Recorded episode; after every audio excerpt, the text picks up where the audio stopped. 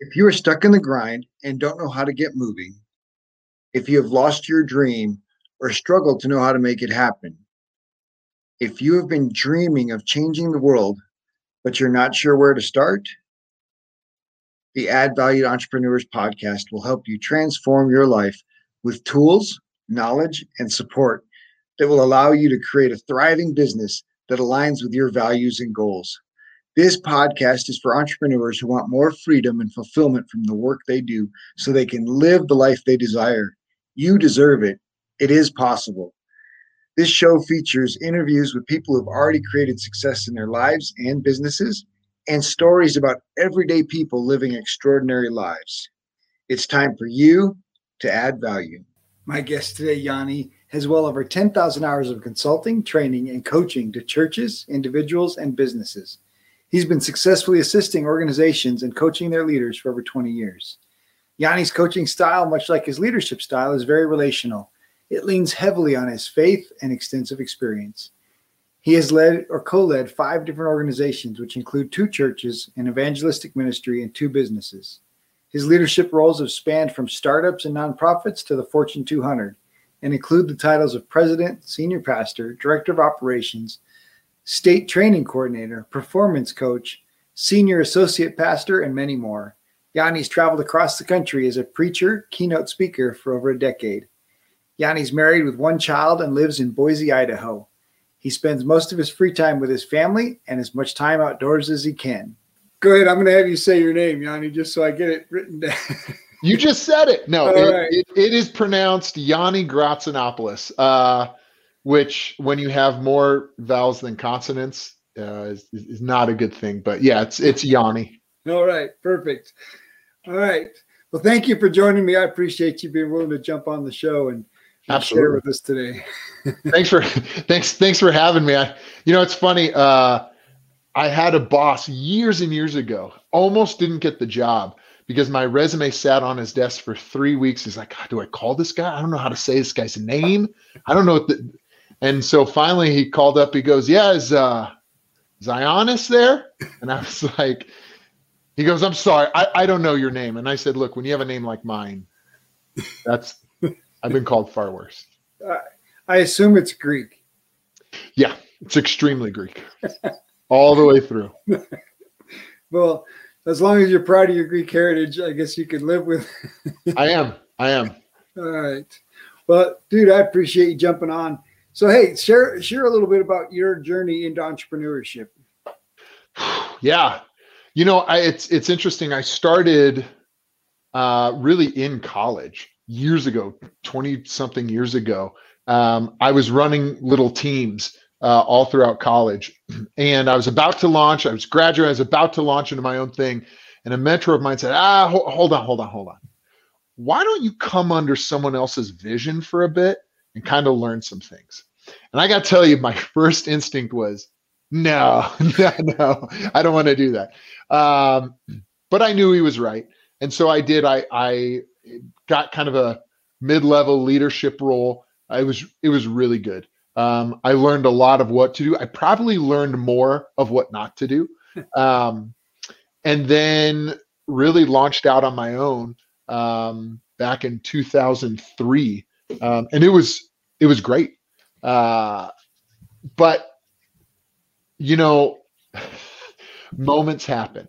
And I had my own corporation, and I was doing a lot of work in both for-profit and nonprofit, and my board came to me, a lot of traveling. I mean, sometimes 4 or 5 weeks at a time. And my board came to me and said, hey, you got to get off the road. You have a family now, like you've got to get off the road. So I took a job that was more settled down in Salem, Oregon, and loved that.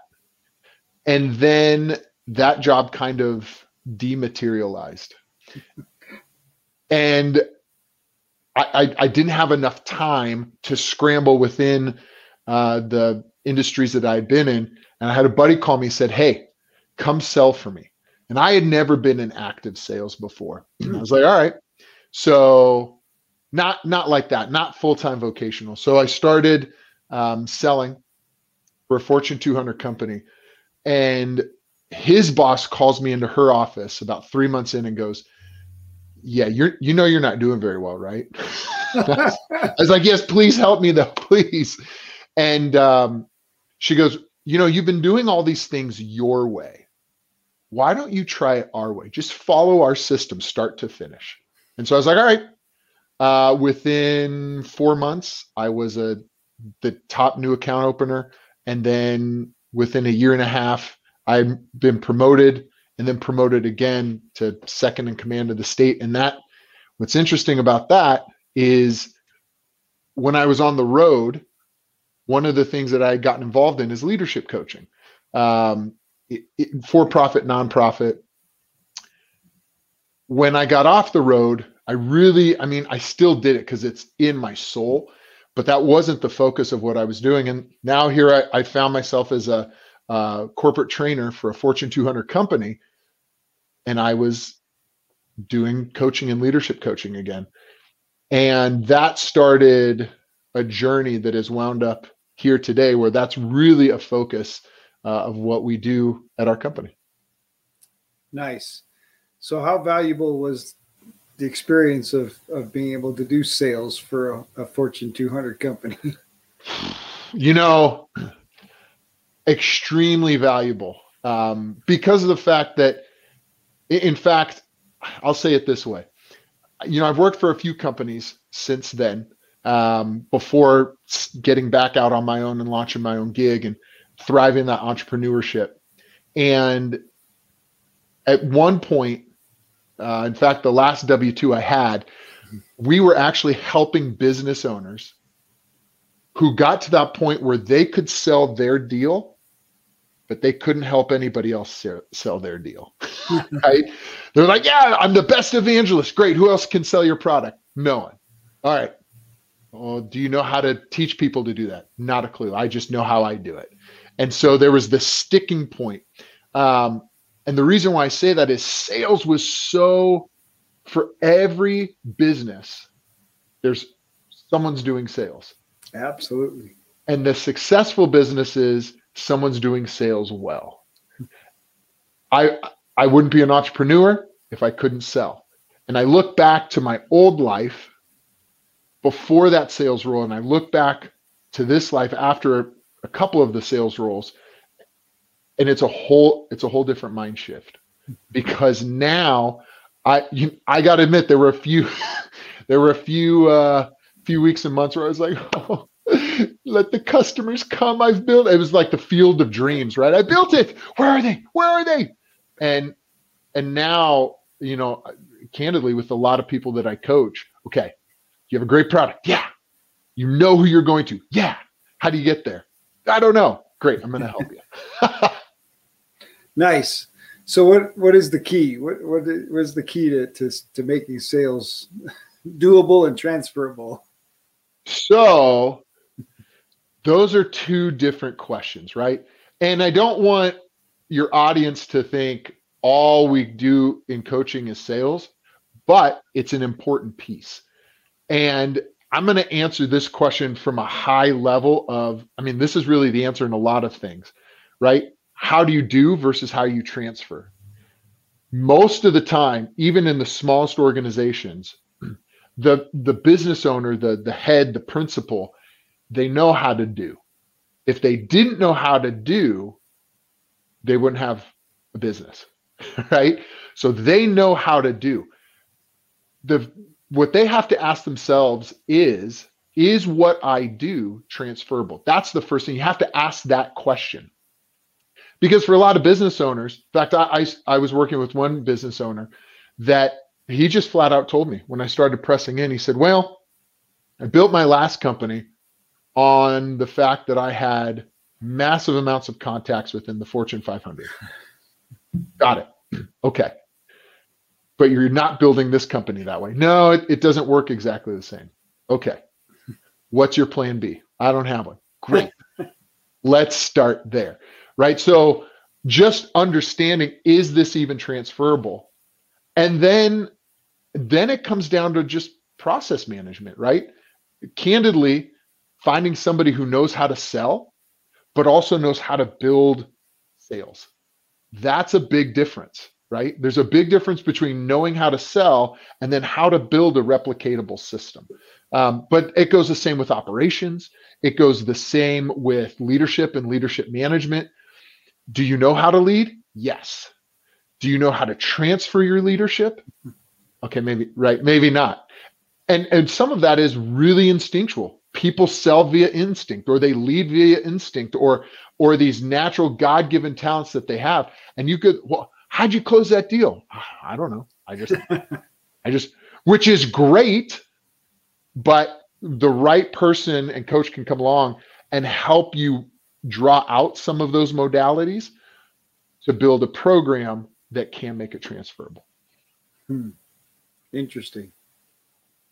So when you started your company, how valuable was networking and building connections?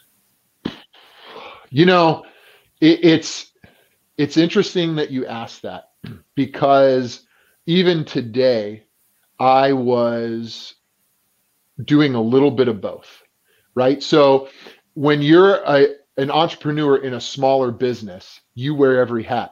Oh, who's the head of your operations? Oh, who's the head of sales? Oh, who's the head of, right? You wear all the hats. And so I'm the coach for our clients. But right now I'm also the head of sales and I'm the head of operations. And so when people start to get into sales, they get locked a lot of times, or operations. They get locked with what they're comfortable with. Hey, you know what? I know a lot of these people. I'm going to reach out to this warm market. Yanni, isn't that good sales? Yeah, it absolutely is. But not if that's all you're doing. Right? So even, I mean, I've got a pretty good warm market. But even today, I was just smiling and dialing, as we call it in the sales world. Why? Because it's really important in whatever you're doing, but especially in that initial outreach, to diversify that, right? So usually what we say is you use the warm network to get stood up quick. But if you just weigh in on that only, most people do not have a big enough warm network to support a full business, even in the aspects of referrals. So many times you've got to run both. And that's where most entrepreneurs really start to get stuck. And that's where we really focus is, okay, you're an entrepreneur. Are you stuck? Where are you stuck? That's one of the main places is they get tunnel vision, especially in sales. Oh, yep, I'm going to network here. And it's like, that's good. Now let's talk about all the other modalities that you've got to start. Oh, well, I'm doing selling. Are you doing any marketing? No, I'm just focusing on selling. Great. Let's pull you back out. Well, I can't do all of it. Then let's figure out a game plan for that, because you've got to hit all those modalities most of the time. Well, certainly you've got to know what your pipeline is, right? Like you've got to know who is your cold network, right? That's the top of a funnel. And then how do you narrow those people down? How do you capture them so that when they drip out of the end of that funnel, you know, you've made a sale? Yeah. And knowing that system for yourself, you know, whether that's, you know, I got to cold call this list of people, or I've got to, you know, create a list and figure out what is the way that I'm adding people to that list so that they're becoming a part of my audience. Well, and even with that take that last phrase for a second. In a larger organization, when we're doing this type, basically client acquisition coaching, the first thing we do is we get marketing and sales together. Now, after they're done fighting, because we've put them in a room together, we calm everybody. No, I'm just kidding. But there's an important piece, because marketing's going to say, this is who our ideal client is. This is who we're marketing to. And sales is going to say, okay, this is who I'm trying to sell to. And you've got to make sure that that's the same person. Some will call, yeah, you'd be surprised how much it's not, though. I mean, you would be surprised. And especially for solopreneurs and smaller businesses, They're so excited about their product. They're telling everybody about their product, which isn't bad, but they start to get to the point where it's like, wait, who is your target audience, right? Who is that target audience? Where are they? How do you find them? Let's get strategic about your client acquisition. So let's talk a little bit about niching down and making sure that you have the smallest ideal client.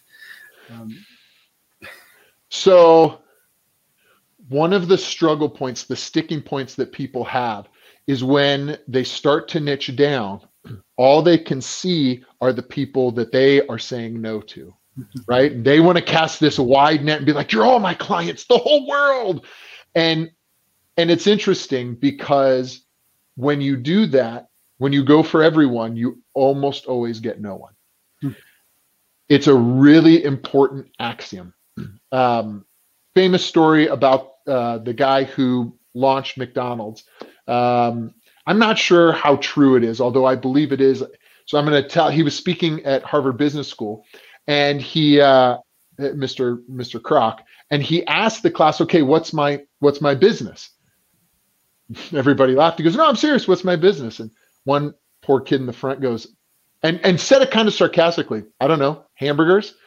And everybody laughed and he said, no. And then the class got real quiet. Obviously, those of us that have studied him, it's real estate, right? And not just making money off real estate, but if you look at any McDonald's, they don't place McDonald's in the backcountry. I mean, if they could put a McDonald's in the middle of the highway, they would. It's high traffic, right? Why? Because they are convenience. And the people who are rushing back and forth, who need to stop to grab a quick bite to eat, that's their ideal client, right? It's so important to know that because it directs every decision that they make about where to put a McDonald's. And this is important because unless you have unlimited funding, you have to niche down to the people who are not just going to want your product, but evangelize your product or service, love your product or service.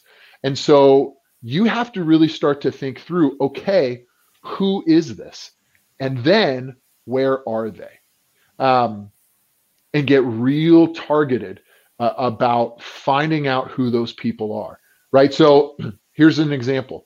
If you have a SaaS product that's business to business, the first thing that somebody will say is, oh, I got to call the director of IT. Got to call the director of IT. Yep, VP of IT, that's the guy, VP of... And I'm going to give everybody kind of a freebie here. This is how you niche down. I'm going to tell you how not to do it. I'm going to tell you how to do it. How not to do it is say, I have a technology product. I'm going to go to the head of technology. That's how most people do it, right? Oh, technology product, head of technology. I have a food product. I'm going to go to head of culinary. I have a employee product. I'm going to go to the head of HR. Don't do that. That's not niche. Here's what you have to ask yourself. Here's my product or service. What are the top three problems that it solves? That's where it starts. What are my top three problems that this product or service solves? By the way, if you can't answer that question, stop everything else and reevaluate what you're doing. But once you've answered those questions, then you need to ask yourself, who in the marketplace is suffering from a lack of this answer, right? So let's say we'll go back to McDonald's, right? McDonald's says, okay, what problem does my burger solve? Health food? No. Right? Throwing people in the hospital? Possibly, but it's not an arsenic replacement, right? And so we came back to this idea of quick. Okay. Right now, nothing feels quick in the food industry. And I get that, but for 50 years, 60 years, whatever, it was quick. And so they sat back and said, the problem that we're solving is people who need food quick. Where are those people? And then they went to find those people, right? And where are those people shopping? Where are those people living? Where are those people watching TV? So what is, we'll go back to the SaaS product. What does it do? Well, it helps businesses monitor their phone calls. Great. The VP of IT does not care about that on their daily. Who cares about that every single day? Oh, well, there's a head of telecom. Yes. That person is bleeding every day, getting pounded. How come we can't monitor our phone calls? That's the person to call. That's your target audience. Yeah. Sorry, I get fired up about this. Sorry, I don't mean to. Oh, no, you're good. This is great. I think, obviously McDonald's is in the real estate business, and they pick their location based on their niche, right? They recognize this is the niche you want to serve. This is where they are. This is where we need to be. The other thing, obviously, McDonald's does very, very well is process, right? Because no matter where you go to a McDonald's, and this includes worldwide, the fries taste exactly the same because they've perfected the process. And they make sure that wherever they're importing the food, whatever food they're using, local sourced, if they can, is going to match their product expectations. And when you order a Big Mac and fries in the United States, in Australia, in the UK, and even now in Russia, they taste exactly the same. And so there's an expectation now that no matter where I travel or what I'm doing, not only is it convenient, I know exactly what it's going to taste like. And it's going to meet that expectation. And I think companies lose sight of being who they are and creating their processes to put themselves out there, even as a solopreneur, as an entrepreneur. I think on the nonprofit side, you really hit the nail on the head, because so many nonprofits don't understand that they're selling a product. What does that product solve? They get caught up in the mission and all of these other things, and they forget that they're still solving a problem. What is the problem they're solving? Who has that problem and needs it solved? And focus on promoting their nonprofit based on the problem that they solve. You know, it's interesting. It's really interesting that you say that, because when you look, and let's go down, you're 100% correct. And when you look at nonprofits, let's take the, it's called different things now in different parts of the country, so I don't want to offend anybody. But just because I know you have a wide audience, let's talk about those shelters that help the homeless, or I know there's a lot of terms for homeless, but we'll stick with that for a moment. They make it very clear, this is who we're helping, right? And a lot of times in the stuff that they send out, you'll see one of their patrons who is there eating a meal that they're asking you to donate, or, hey, we need more beds. And why is that important? You didn't wake up one day and think, oh, I'm really interested in this nonprofit. What you thought was, you know what? People without homes, that's a problem. How do I get involved solving that? And then you look for organizations that are already there. And so those folks have it dialed in. And you're exactly right. Everything about business, everything about the nonprofit world is built around what's the problem we solve. McDonald's has a fantastic process. And in fact, that's what Ray Kroc brought to the McDonald family is, wait, if we made this a fantastic process. And so that's the other thing, whether for-profit or nonprofit, around that solopreneur, that entrepreneur, take a step back and say, okay, I solved the problem. Then here's the other question. How many problems do I create solving that one? Right? Because that's really at the heart of what you're talking about. Hey, I'm here to solve your problem. You can solve my problem? Absolutely. And then 3 months down the line, they're like, I want my problem back. Your problems are far worse. Can I have my one problem back? That's right? Awesome. And so we see this even in the nonprofit world. We see this all the, you're drilling wells in Kenya. That is amazing. Yep. how can I help Drew Wells and Kenny? Here's some money.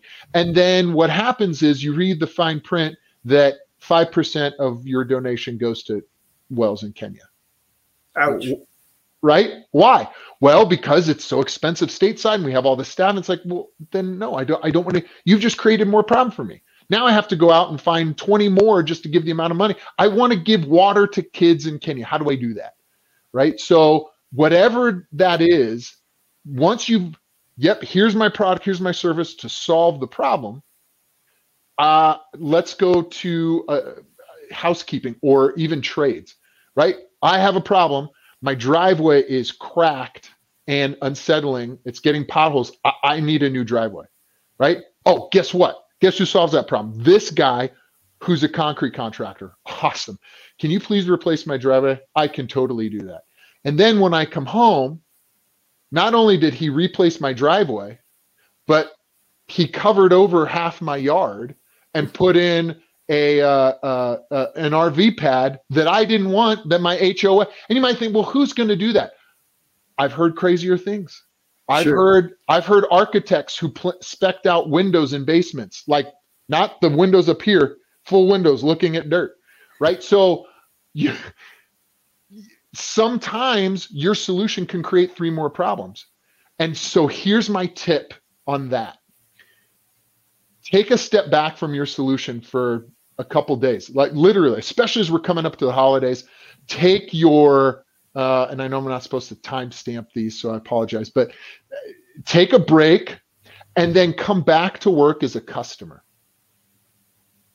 Literally go on your own website, pop in as a customer, maybe have one of your employees walk you through, or come up with a fake, not fake website, but have an email address at, hey, mycompany@gmail.com, and go through the customer process and find out how good you like it, or sit shotgun with a friend of yours who goes through the process, right? Your friend comes, you talked about networking. Your friend comes to you and says, hey, I need your product or service. Oh, great.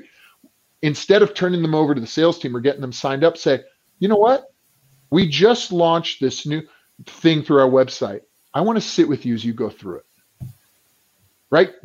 The more you can be a customer of your own process and product, the more you're going to go, oh my gosh, we solved one to create 3 problems. I got to fix that.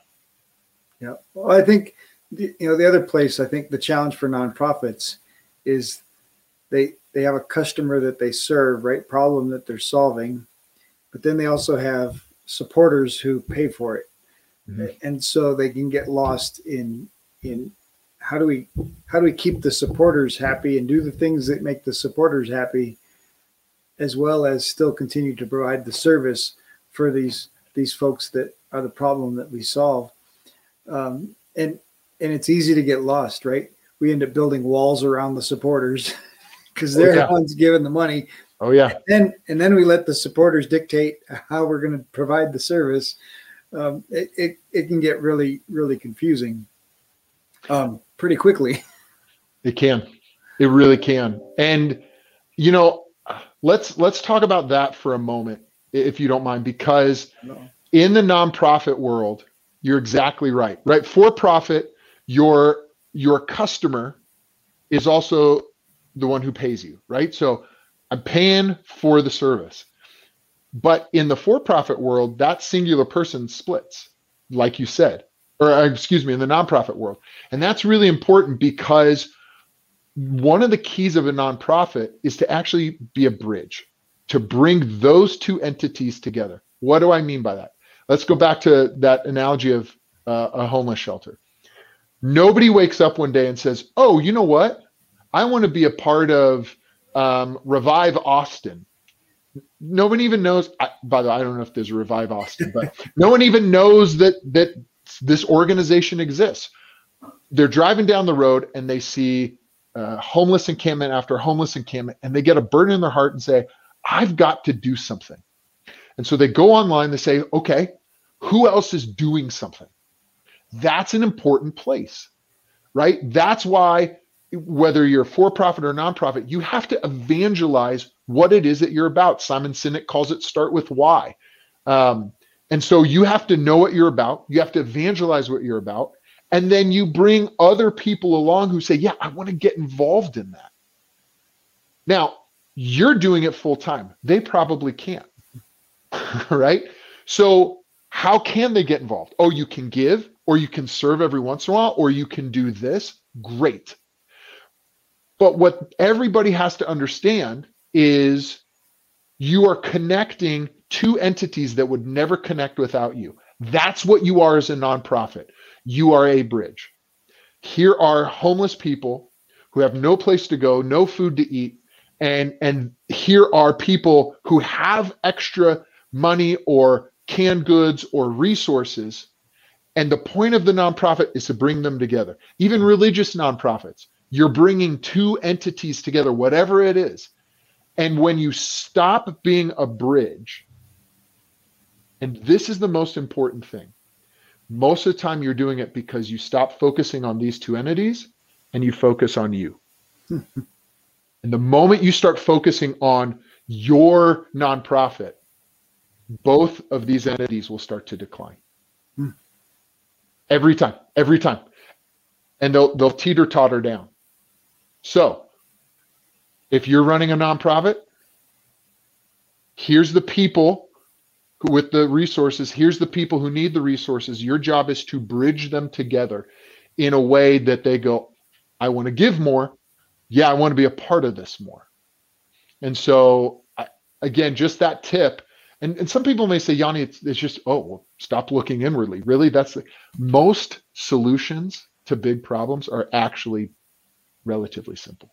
If you stop and look for it. That's exactly right. Which is why you need a coach, because everybody talks about, you got to get outside the box, right? You don't want to be inside the box. But if you're stuck inside the box, the instructions for getting out of it are on the outside. That's great. That's why you need a coach or mentor to be able to read the instructions to get your dopey butt out of the box. It's true. So what helped you in building your own audience, in creating a following, a network for your business? So the first thing I had to do, I had to start with why. Why am I doing this? And why should anybody care? And then from there, I had to start telling people about my passion. That's a really important piece. Now, there's 1,000 ways to do this. And there are, we build a website. Yep. Blog. Yep. Networking. Yep.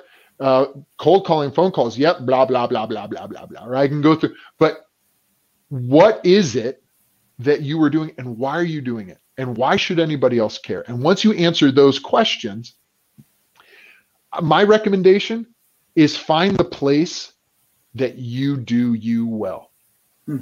So some people are exquisite. My wife is a wonderful writer. If my wife was going to start her own business or organization, I put up a website and write a bunch of content. I'm not the best writer. Actually, for about a year at one of my jobs years ago, I was on writing probation. I had to submit my emails to a boss because they're like, Yanni, you're writing so bad, right? So. But for me, it's getting out and talking with people and doing a lot of that networking and being just verbal and one-on-one and talking. So understand what your why is, and then take that message out and evangelize that message. That's an important piece, right? And some people say, well, but I haven't built this and this and this. Solopreneurs, entrepreneurs, especially those of you that come from an engineering mindset, and hear me on this, right? I ran operations for a long time. Those of you that are like me, where the ducks are in a row and then we launch, I'm not saying that's bad. But when you're a solopreneur, there is an aspect of ready, fire, aim, right? There is an aspect of, especially with, well, what do you do? What if someone says they're interested and you don't have everything built? Be honest with them. That's great. That's great. We're about 3 weeks away, or right, if you're 3 to 4 months away, okay, keep building, right? But if you're a couple weeks away, get in front of it.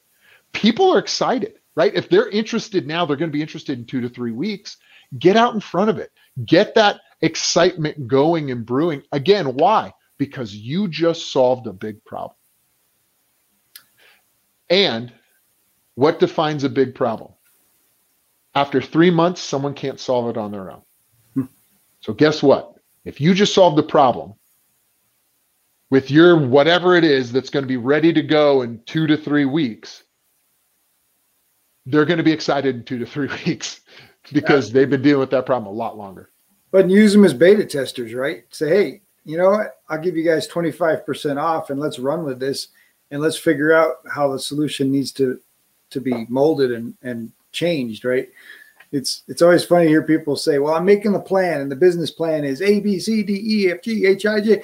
And I'm like, you know what? As soon as you do A, you've just blown B through G out of the water and you're going to start all over because A is going to change everything when you take that first step. And if it doesn't, you didn't do A right. Probably. Exactly. Yeah. It's great to have a plan. It's great to have an idea of where you're going, but until you try it, you don't know. And so it really is a science experiment. And if you can get customers that are paying for your science experiment, why not? Now, that's an interesting piece, right? Because you talked about networking. It, whether for-profit or nonprofit, early adoption is all about networking. Early adoption is all about networking.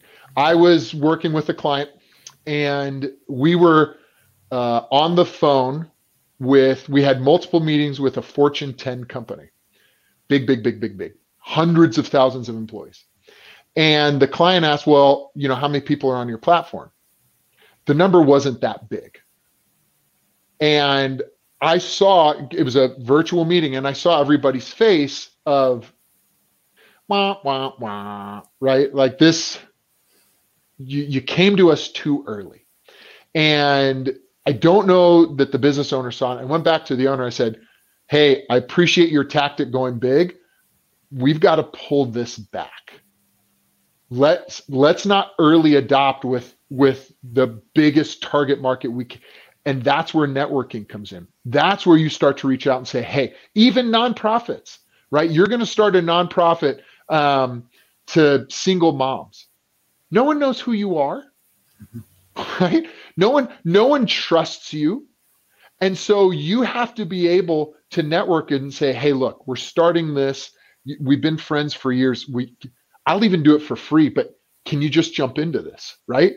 And maybe their payment to you is testimonials or they're now reference or you, if nothing else, for you to be able to say, look, we've gone through this with, 10 people already or 10 clients already. Jump on, right? Because there's a whole mindset of, I don't want to be that, it's that bell curve. They don't want to be, that first 10% is very risky for a lot of people. That's where networking comes in strong. Sure. Well, and if you've established network and you've created some, right, we got to think about that know, like, and trust process and recognize that, all right, this network knows me, they trust me, and they're willing to, so know, like, and trust. But when you're building a new network right beyond that, you've got to use that capital, right? So I need those early adopters to say, hey, we trusted him and it worked. Boom. Yeah. And you're buying their trust, right? You're being able to market on their trust, and those testimonials and those statements create the move in the bell curve, right? So you can get to that top where you need to be, where the good clients, the good client numbers are flowing in, right? Absolutely. But we forget the process, We forget that know, like, and trust. We want to advertise and market digitally and say, "Ooh, buy my stuff," instead of saying, "Hey, get to know me. Hey, I'm a good guy. You can like me. Hey, you can trust me enough to give me your money." And we forget that three-step process, especially virtually. And we just, I'm going to run Facebook ads. Woo! I'm going to put ads on LinkedIn and YouTube, and everybody's going to buy. But no, you got to get it. We get it backwards all the time. And so you got to put ads out there or put enough content out there that says, this is where you can get to know me, right? Check out my YouTube channel, watch some of these videos. Yeah. You know, check out my conversations with these other clients. And people just, I don't know, the internet just turns them weird. Like, well, marketing. No, it does. It does. No, it totally does. And I know for me, if I was going to buy a new computer and I'm going to buy the GRAS operating system. Oh, it's brand new GRAS operating system. I don't want to be the first one running that operating system. I don't want to be an early adopter of a new program. Some people do, like, let's do it. Can you find those people? Do you know those people? Great. But you're exactly right. And I look at, I look at Honda. Honda started as a car company. You know, they make generators now. They make motorcycles. They make generators. What do they make? They make just about anything with an engine. Why? Because and Simon Sinek talks about this in the Golden Circle of Power. Why? But everybody trusts their engine. If you have a Honda engine, whatever that is going to go much longer. Oh, my motorcycle, it's a Honda. My generator, it's a Honda. Right? My lawnmower, in fact, there's other companies that are like, oh, hey, we're this lawnmower company. We have Honda engine. Why? Because you're buying the trust. So let me give a little tip to that. That's why early adopters leverage the trust, but maybe you can't. Maybe you've created a product that's business to business. There is no early adoption. So there's a couple things you can do. Some people will partner. Hey, I'll give you 20%. Here's what we do. I'll give you 20% of my company if you can help me with the early adoption market. It's a good play. But especially for profits and nonprofits, and you touched on it, start giving things. Give it away. Right? What does that mean? Give it away. That means literally, and let's go to the nonprofit, right? We'll go back to this concept of the homeless shelter. Well, you know, just because you open and fund a shelter doesn't mean anybody who's experiencing a housing challenge is going to come to your shelter. They don't know who you are. And frankly, I've served in a few.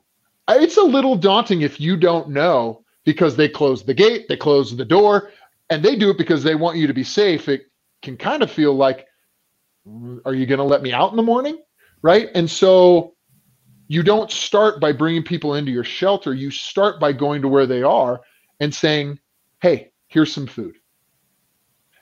If you want a place to stay, you can also come here. It's the same thing in business, right? You go to where these people are and solve their problem where they are. And then the trust will get built and they will come to you. This is a hard piece. In fact, I just did this last Friday. I went and spoke at a conference of leaders. Now, I love doing that. Right. But if you look at my per hour time and you look at what I got paid for the event, drastic difference. Well, why did I do it? Because those were I gave them the first hour of coaching for free. I walked them through the whole thing for free. Why would I do that? A, I'm in this to help people. It's my passion. B, these are all people I did not have connection with. I do now. There is trust there because I went to them. Well, and now they feel like they know you, right? They got a little bit of experience with, all right, hey, I dig this guy, right? I see what he's doing. And I think maybe he can help us, right? And so you create that know, like, and trust in that process. And it's hard for entrepreneurs to want to give it away, right? We've got this whole intellectual property and copyright and, ooh, I got to save it. Oh, someone's going to steal it. And, you know, I'm putting out 50 Facebook memes and someone's going to take them. It's like, you know what? Whatever. Like, yeah. The truth is, the more you give away, the more it's going to come back. And if somebody's stealing your stuff, eventually they're going to figure out it's yours. Like, somebody's going to know. Yeah. So, yeah, I'm all for just give the best stuff away and put it out there so people can have it and start using it. And if they're using it and they can figure out how to use it by themselves, whoa, go for it. Get her done. If they need your help, they're going to find you and they're going to say, look, we love your stuff. We need your help. Well, And you made an interesting point, like copyright or intellectual property. I'm not, look, there's an old saying, don't cast your pearls before swine. I'm not telling you to just stand on a corner and say free. Find your ideal people, go to where they are and say, hey, let me come in and solve this problem for free. Normally I charge people. Why would you do that? Because when you have 10 companies or 10 people that say, man, this person solved my problem, that's a powerful statement, because the testimonial is what overcomes. Another kind of old quote, right? You want to overcome these issues, look for the testimonies. Bring the testimonies and say, look, all these other people, they trusted me. And then you go back to those people, and this is Sales 101, go back to those people and say, hey, was this great? Yeah.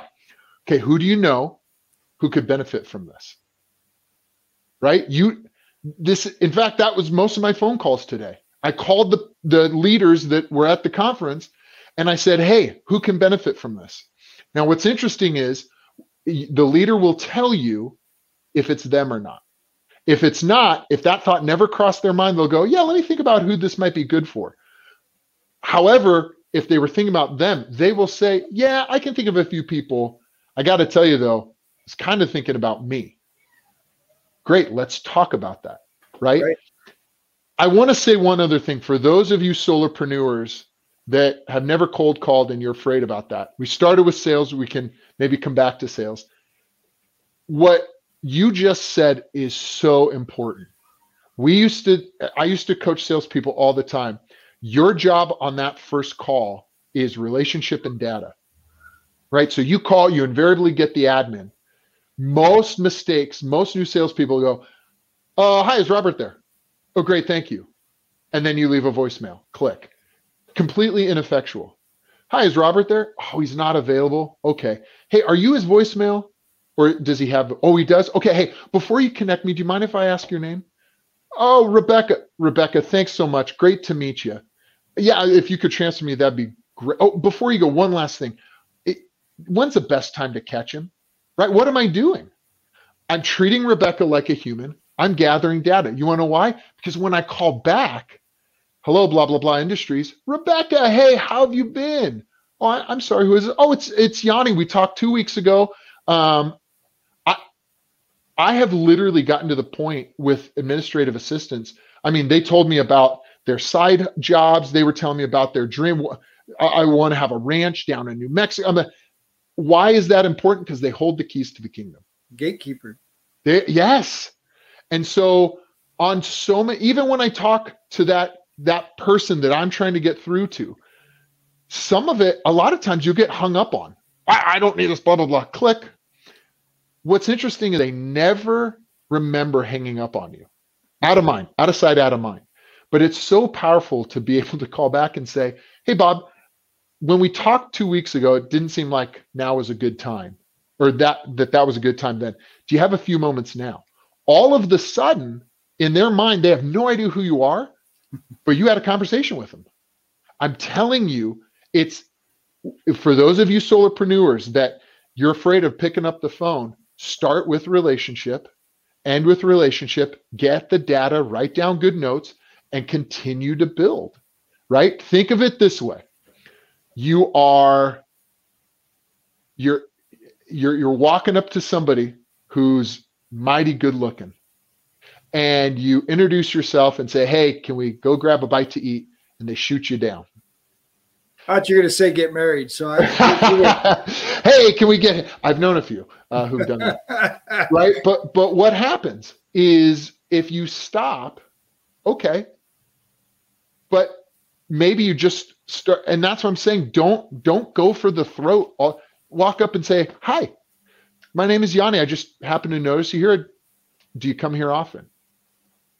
What, just building a relationship? Yes, just build a relationship. And it goes back to what we were saying of give, right? Talk about how things that I can give you. And when you do that, it changes the, because everybody else is going, hey, Robert, this is Yanni. Wants to buy my product, Click. It's just not human. Well, I mean, you can't match the benefits to their needs, right? You're not even, it's not even ethical, right? Because you don't even know that they really have the problem that you're assuming that they have. And so until you actually have a conversation to actually ask them, you know, hey, how are you dealing with this thing? And then they say, oh, yeah, no, it sucks. Or they say, you know, we've got this system in place. We're doing this. Oh, great. You guys have got it handled. You know, if that ever breaks down for you, this is what I offer. And this is how it fixes those things. You know, I mean, and so, yeah, I don't know why we forget about the relationship part. And relationship building with gatekeepers is super powerful. And like you said, taking good notes. We mentioned free, we mentioned giving stuff away. How is contribution a part of your entrepreneurial journey? In not just giving stuff away for that sales journey, but actually being able to contribute and make a difference. You know, it's interesting. I actually started, and I alluded to this at the beginning. I never set out to do coaching, ever. And people would come and say, hey, I heard you speak on this. Can I just ask a few questions? And a few questions turned into a few more. And then can I call you back? And before I knew it, we're coaching. I didn't even know to call it that back then. And even in my foray out of the for-profit and into sales, and I was always coaching. I've been coaching on the side for years. And a lot of times, not even asking anything for it, right? Just why? Because I know my passion, right? So we talked about, hey, how do you launch a new product? Start with your why. I'm going to say that you are your greatest product. Mm-hmm. So what is your why? And then whatever that is, give it.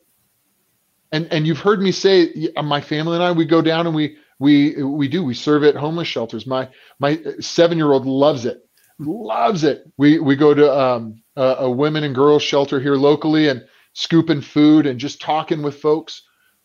Why? Because my passion is helping people to achieve more and be better in their life, right? So do I give money? Yeah, I do. But what do I give to? Those causes, right? Those are my I knew a friend of mine. That's a funny statement. I hope I did. A friend of mine, he is passionate about disaster relief. Passionate. Does he give to disaster relief? Absolutely. But sometimes he'll pick up, he'll put his work on pause, and he'll go down and help and lend for disaster relief. Right? It's part of his passion, and you see it come to play in his daily life. And you might say, well, I started a tech company, or I have a SaaS company. We're doing marketing. How does that? I worked with a client who big marketing for some notable companies. And I mean, you look at their client roster and you're like, whew, passionate about getting the word out. And so what they decided to do was they took on nonprofits for free. Now, they didn't tell anybody what I'm about to say, but any nonprofit that ever came to their door, they would never turn away. Wow. And you look at the quality of work that they've done, it's the same, if not better. Hmm. So, and then I would say the last thing is, it's interesting. There's a principle that when you look, and we'll just go back to raw business, most businesses give money away. A lot of times they'll say, oh, tax write-off, tax write-off, tax write-off. But most leaders, and a lot of them will tell you, I don't know why, but when I try to hold on to all the money, I lose most of it. That's so good. Right? And I've heard this. But when I take a portion of the profits and we give it here, here, and here, we retain so much more and profits even grow. Yeah, money's a spiritual thing, and it flows. And if you interrupt the flow and try to hoard it or try to misuse it, it has a way of getting cut off. Absolutely. So, what do you love to do in your free time? Oh, a bunch of things that I don't normally get to do. No, we love. My family and I love outdoors. I spend almost all my free time with my family. So sometimes I do a lot of things that they want to do, which is fine.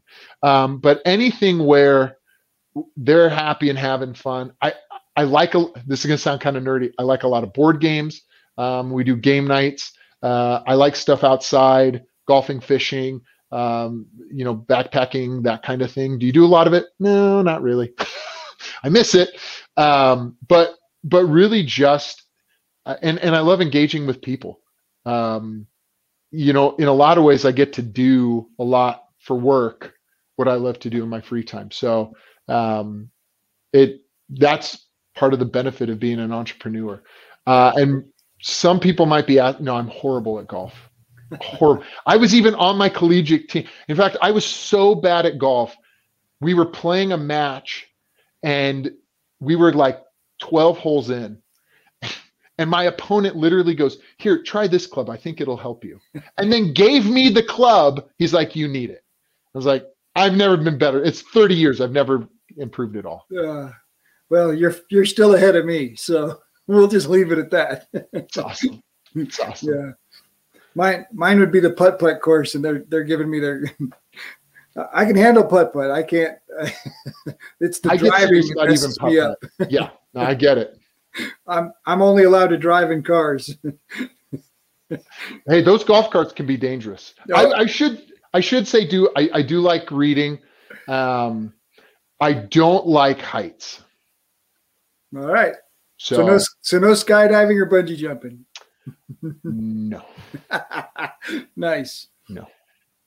So what's the big dream?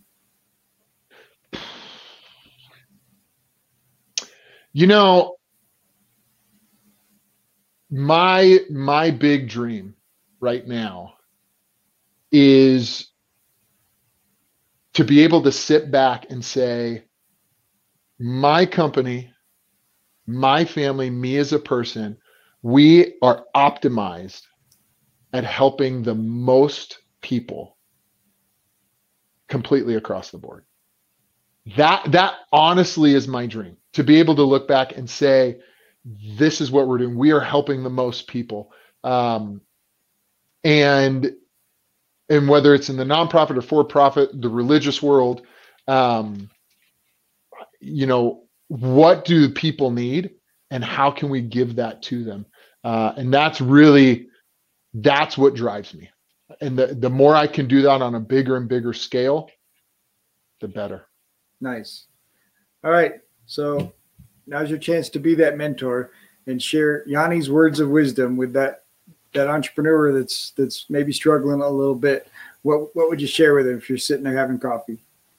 Oof. I would say, number one, don't lie to yourself. Ooh. You know the problem. If you can't be honest with you, everything else is going to be in trouble. If you don't know the problem, then find somebody who does. And number two, answer this next question truthfully. Can you solve the problem that you currently have or problems that you currently have? If the answer is no, then find somebody who can help. Most entrepreneurs and solopreneurs get stuck right there. Third thing, how to evaluate your problem. Have you had it for longer than 3 months? Then you can't solve it on your own. My dad was a smoker growing up. He used to say all the time, he got a very Greek accent, I can stop smoking at any time that I want. Well, why don't you? I don't want to. I don't want to stop. Oh, okay. A year later, I can stop whenever I want. And when I hear people he never stopped, by the way. He died of smoke. He actually passed of smoking. Well, lung cancer. When I hear people in their organization say, I can solve this on my own. How long have you had the problem? A year. Just sit with that for a moment. So there's another old saying, pride comes before the fall. Your success is truly going to be predicated on your honesty with the problems that you face in your organization and finding the right person to help you fix it. And having that humility to say, you know what? I need help. Nice. Yanni, thank you so much for joining me today and sharing so much great wisdom. I appreciate the time. Thanks for having me. It's been a pleasure. Well, if you enjoyed the show, please like and subscribe. We have a free gift for you at addvalue2entrepreneurs.com. We've created a collection of the top tips that have been shared on our show for entrepreneurs. Do you struggle with procrastination, putting off the work until the last minute? Well, you are not alone. Many of our clients start there. We are launching a new 5-day challenge to help you take more action and make more money in your business. Each day is a 10-minute video lesson and a worksheet. If you take 15 to 30 minutes to do the worksheet, it will change your life and business and exponentially increase the amount of work you get done each day. Right now, it is only $27 and contains 5 of our best tools for helping you move forward. It can be found at addvaluetolife.com/action. Thanks for joining us. Have a great day.